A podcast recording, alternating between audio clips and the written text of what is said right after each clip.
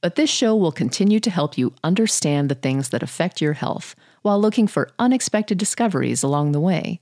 It will also explore thought provoking ideas and questions, like this one.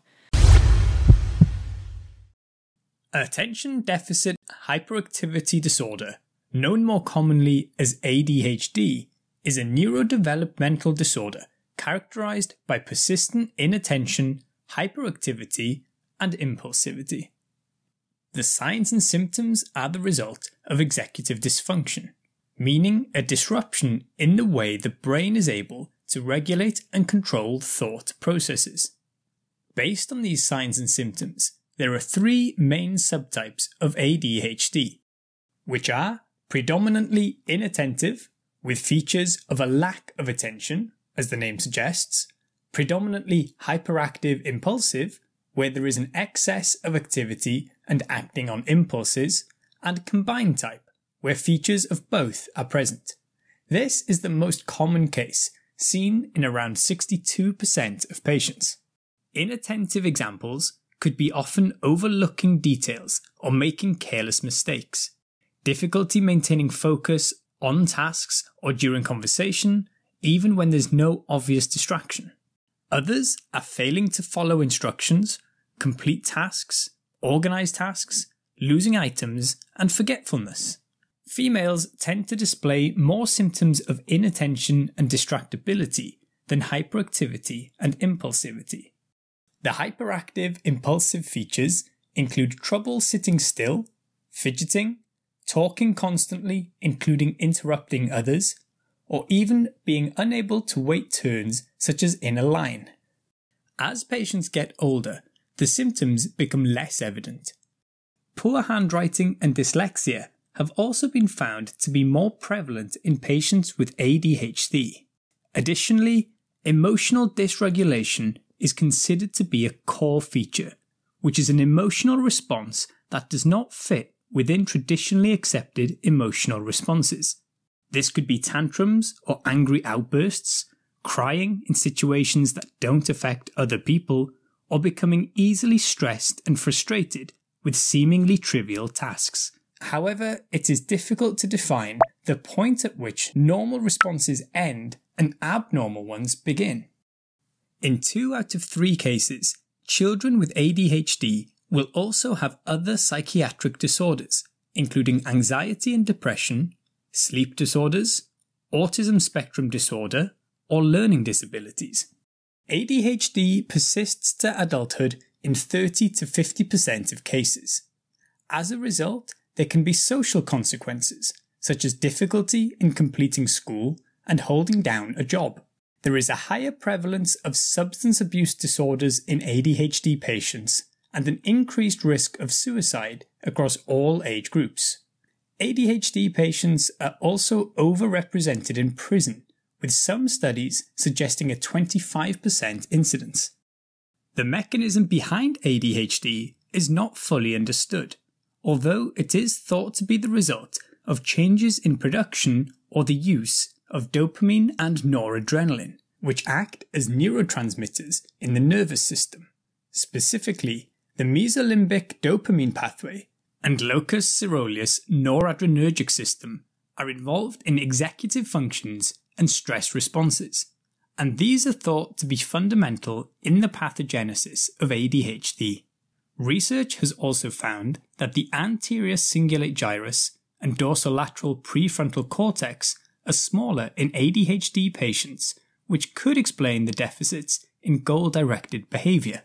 Genetics are thought to play a role in the causes, with a 74% heritability, which roughly is how much someone's genes affects differences in their traits. Siblings of children diagnosed with ADHD are three to four times more likely to also suffer the condition. The environment also has a significant impact, including multiple related to pregnancy and birth. This could be exposure to alcohol, smoking, or insecticides as a fetus. Low birth weight and premature births are also risk factors, as are infections up to early childhood, such as rubella or varicella zoster virus. Some studies quote 30% of children with traumatic brain injuries later develop ADHD. Overall, it is a clinical diagnosis with no specific laboratory or imaging tests, so history is the basis of the diagnosis. The DSM 5 criteria for ADHD are divided into the subtypes. There are nine long term symptoms of inattention or hyperactivity impulsivity, and of these nine, six must be present in children, while five are needed in teenagers or adults. These symptoms need to also have been present between the ages of 6 and 12 years and need to affect more than one environment. These symptoms must also produce social, school, or work related impairment. The management includes the use of medication and therapy. Behavioral therapies are first line in mild symptoms or patients that are school aged, which could include cognitive behavioral therapy and psychoeducation. Interpersonal therapy and family therapy are other options. The mainstay of medication are stimulants, like amphetamines or methylphenidate, which are dopamine and noradrenaline reuptake inhibitors, which coincides with the suspected pathophysiology. Amphetamines have the additional effect of increasing the release of dopamine. 70% of patients respond to these medications but some side effects to be aware of include insomnia, increased blood pressure, and a decreased appetite. Non stimulant medications include antidepressants and alpha adrenergic agonists. Atomoxetine is a noradrenaline reuptake inhibitor and is particularly commonly used, and bupropion is another option. Guanfacine and clonidine are alpha adrenergic agonists, which are other options particularly in children and adolescents. Exercise has also been found to be beneficial as an add on therapy. We take this few seconds off to inform you, our valued loyal listener, about the best health and fitness podcast shows from the Nespod studios. Join us as we give you the best of the best health and wellness updates you can rely on for the treatment of chronic health problems. Classic functional medicine back to basics health tips and special updates from the best doctors in the United States of America. Check out this health and wellness podcast shows. Explore Health Talk Weekly, Healthy Lifestyle Matters, Excellent Health Digest, Healthy and Free Daily, and last but not least, Weekly Health and Fitness Corner. Also, check out Nasty Boy CC, the truest story never told fiction podcast, for that real life on the go experience with the 27 year old Golden Boy who made our guest invite number one list. He tells us about his story as it happens in real time and in real life. It's Nasty Boy CC, the truest story never told. Go get a load of that happiness because happiness is healthy as we know it. Join us every week as we continue to provide you the best of health and fitness wellness updates from around the globe.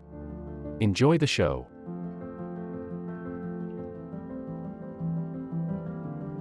if you're if you're enjoying this, then then you know please don't miss next week. Next week is kind of a big big deal in most people's uh, uh, journey to wellness. So okay, that's it for this week. Thank you for watching again, and uh, take care.